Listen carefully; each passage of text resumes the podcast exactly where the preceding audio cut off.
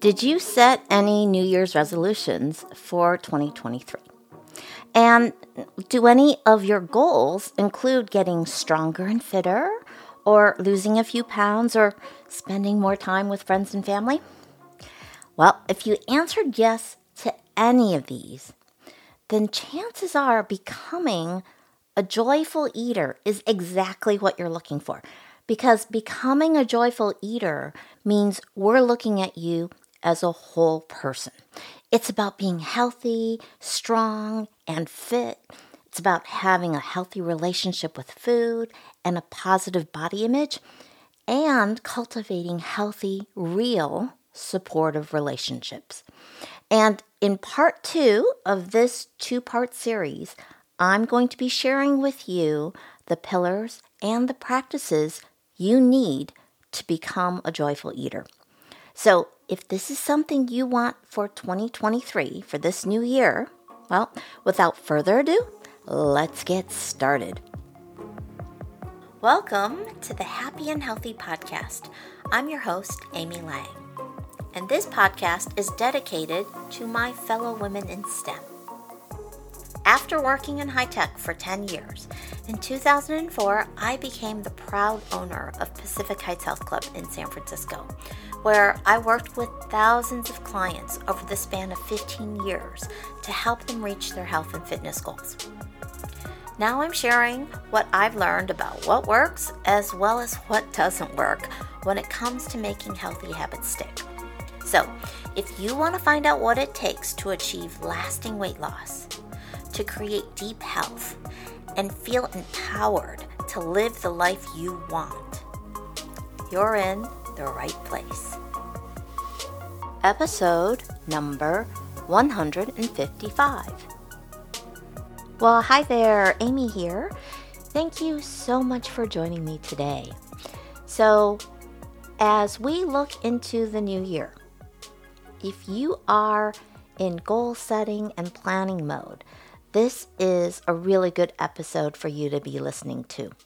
So, if this is your first time checking out this podcast, after you listen to this episode and part one, so this is part two of Becoming a Joyful Eater.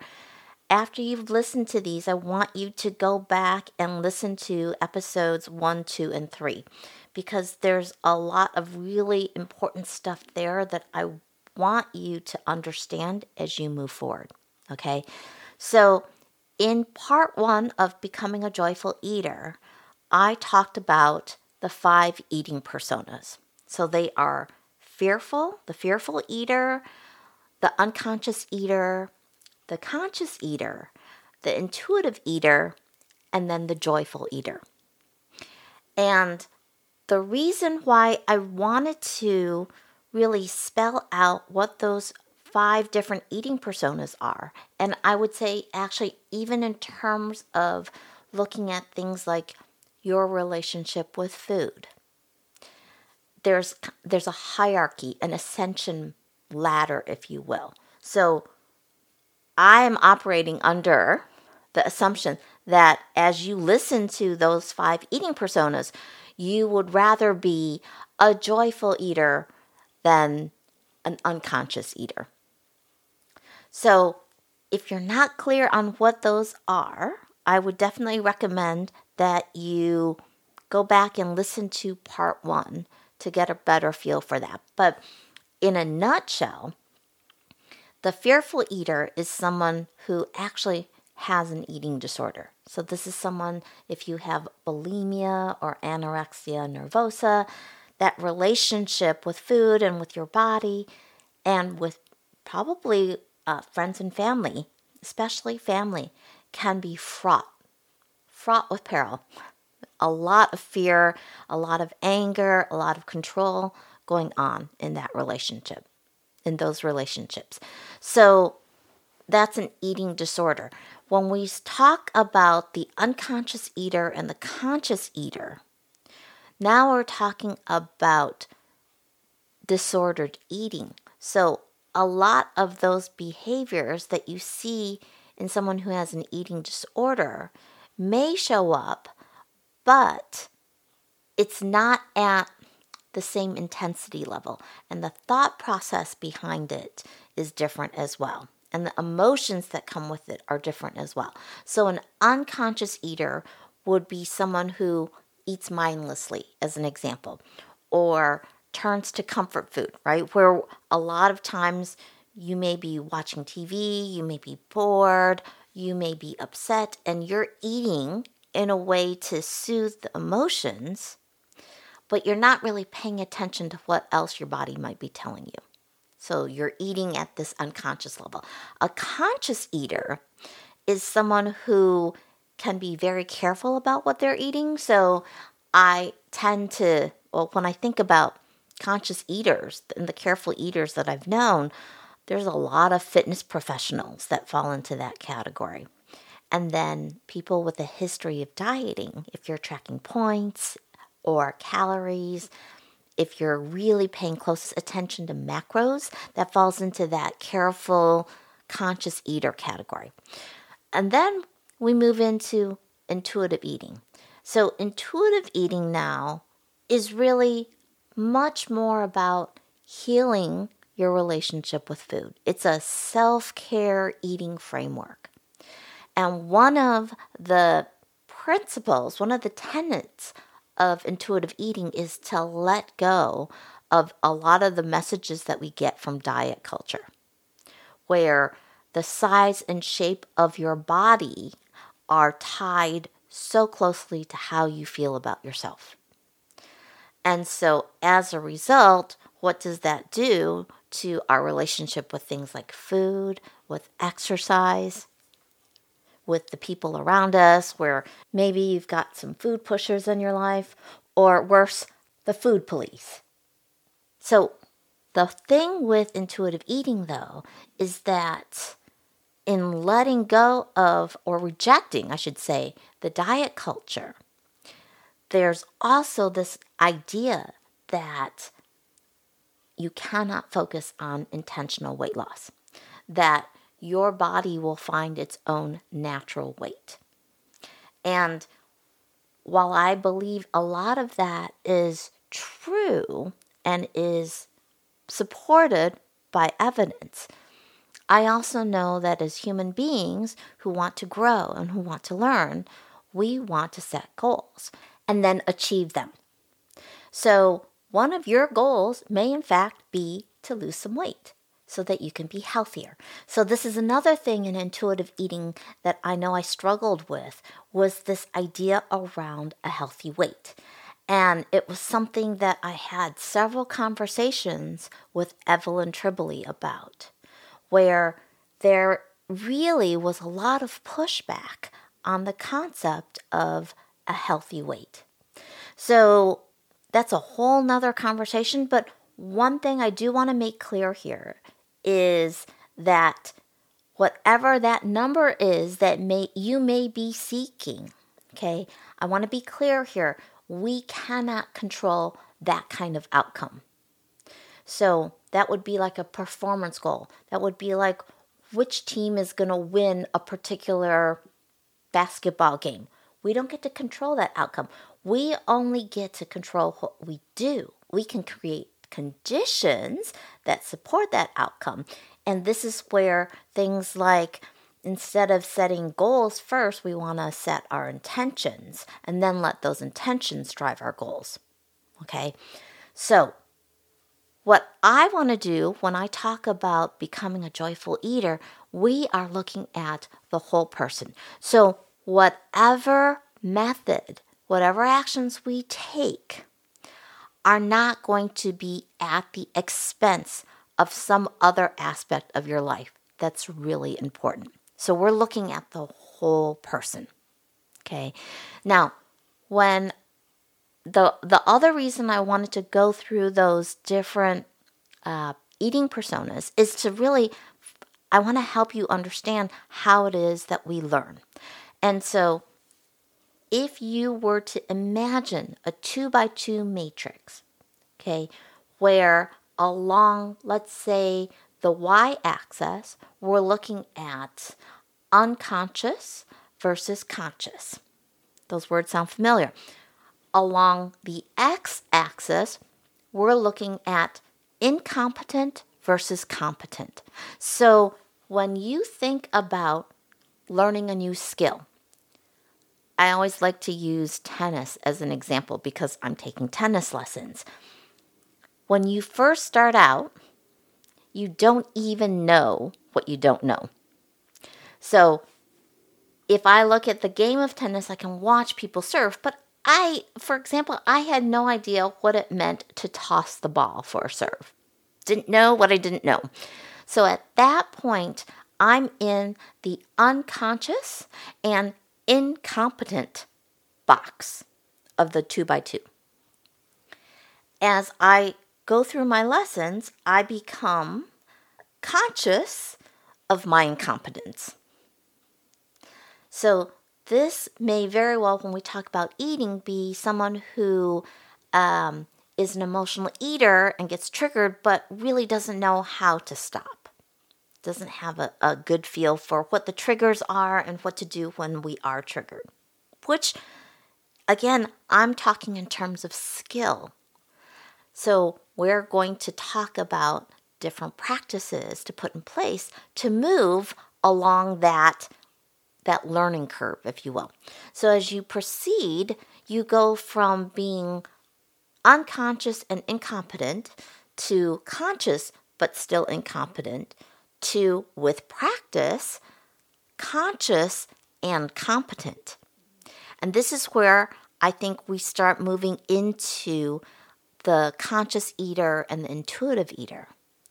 And then where we want to wind up is in that unconscious and competent level. And that would be, as an example, I'm not going to use tennis. I think an easier one to understand might be just walking. Think about a little kid learning how to walk versus you today. You don't even have to think about walking. Unless something were to happen and you need to relearn how to walk. So, those are the different eating personas.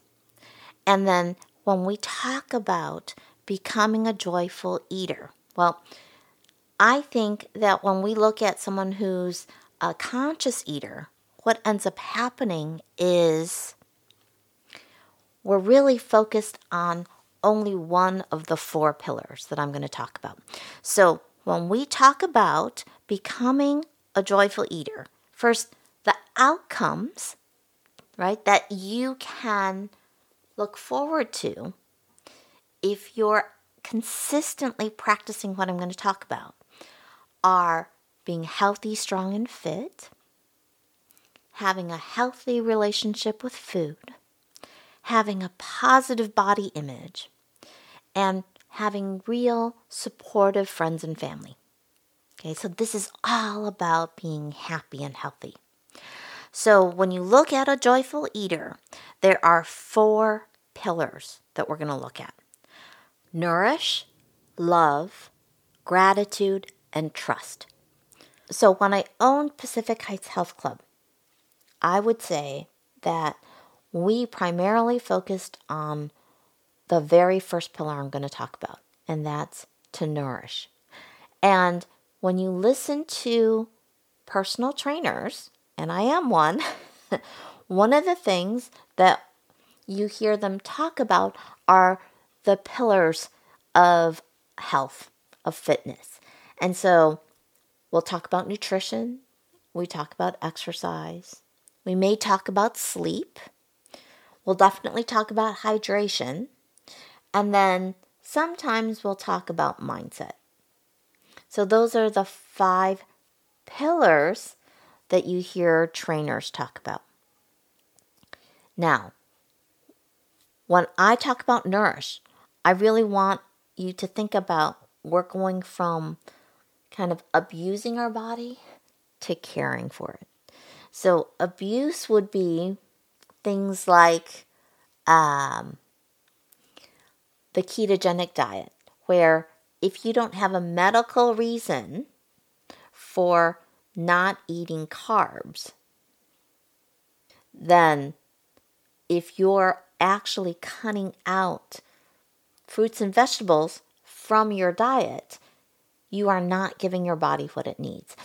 If we're talking about restricting calories, where you're sub 1,000 calories a day, that's really abusing our body. That's if we're not drinking enough water, right? All of those things are not about caring. If you were looking at someone who you truly love and care about, what would you give them?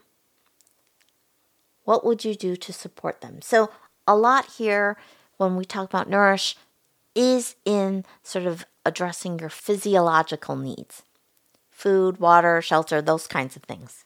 And then actually moving up Maslow's hierarchy of needs. Okay.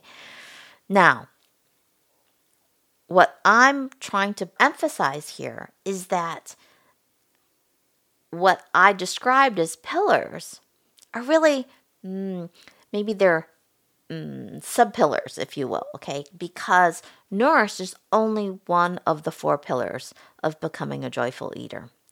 The other three are trust, gratitude, and love. So let me dig a little deeper into each one of these. When I talk about love, there are three practices that we want to think about acceptance, boundaries, and compassion.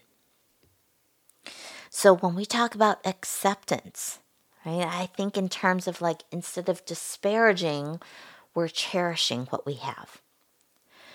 And acceptance is about you are already enough. You're already good enough, just as you are. You are worthy of love, of feeling better, right? Of feeling good, as a matter of fact. And then when I talk about boundaries, this is about knowing and being clear about what your wants, needs, and preferences are, and being able to communicate what those are with loved ones, as well as standing up for yourself. And then when I talk about compassion, this is really about coming from a place where, well, none of us are perfect. And the struggle that you experience in life is one where you can see you're not alone. So there's this common humanity aspect to it. And you come from a place where when you see that kind of suffering, you actually want to help. It's not about judgment. So when we talk about love, I'm talking about those three practices and what you can do to support your plans, your intentions for the kind of person you want to be through those practices of acceptance, healthy boundaries, and compassion. Okay. The third pillar that I talked about was gratitude. And so, gratitude, I think, really ties into that mindset piece. And so much of our power, when you talk about empowerment, comes from gratitude. So, when you look at your life, there are three practices I want to talk about here it's to review, to reframe, and to reclaim. So when you look at what's going on in your life, are you looking at it through the lens of judgment or discernment? Are you able to see the bigger picture, the context? Are you clear on what your perspective is and what someone else's perspective might be? So that's when we're reviewing it. And then, do you see what happens as problems? Do you see what happens as failures? Or do you see what happens as challenges and opportunities to learn? And so when we do those practices of review, reframe, and reclaim, this is where we get our power back. This is where we focus on what we can control and we're able to take action from that place of what are my intentions? Where do I want to go? How am I going to get there? Okay. And then the fourth pillar that I think is so important is trust. This is about trusting our body, it's about trusting our biology. And what we want to do is go from ignoring to honoring. And the way we do that is through practices that strengthen our awareness. So, what is it that your body is actually telling you, those signals? Attunement. So, this is where you're accurately interpreting what's going on. And hunger is probably the easiest one. Well, actually, hunger and sleep are two that are really helpful, is to know when you're tired and to actually then honor that you're tired by resting. So, alignment would be the third practice. So, just to recap now, the four pillars and the practices that support becoming a joyful eater are number one, to nourish, and the practices that go with that are to understand what you want to do, why you want to do it, and how you want to go about doing it. Number two is love, and the practices are around acceptance, boundaries, and compassion. Third pillar is gratitude. Here we want to focus on review, reframe, and reclaim. And then number four is trust. And here we want to practice awareness, attunement, and alignment. All right? So, I was going to talk about the principles of deep health and becoming a joyful eater today, but I think what I've covered already is plenty. so I will devote an entire episode to talking about the principles at a later point in time. Right? So if you have any questions, if you would like some coaching on where to start or what practices to focus on first, what habits you may want to focus on first, feel free to go to my website and click on or select or tap or whatever you want to call it. Go to my website, go to Work with Amy, and schedule a mini coaching session. All right? So, I want to wrap things up today with a quote by Deepak Chopra. The healthiest response to life is joy. You've been listening to the Happy and Healthy Podcast with Amy Lang. If you enjoyed today's episode, by all means, hit the subscribe button now. If you're ready to get started, visit my website, moxieclub.com. That's M O X I E hyphen C L U B.com. And sign up for my free mini course, How to Lose Weight for the Last Time. And remember, Making your choices when you're in a state of abundance is where the magic happens.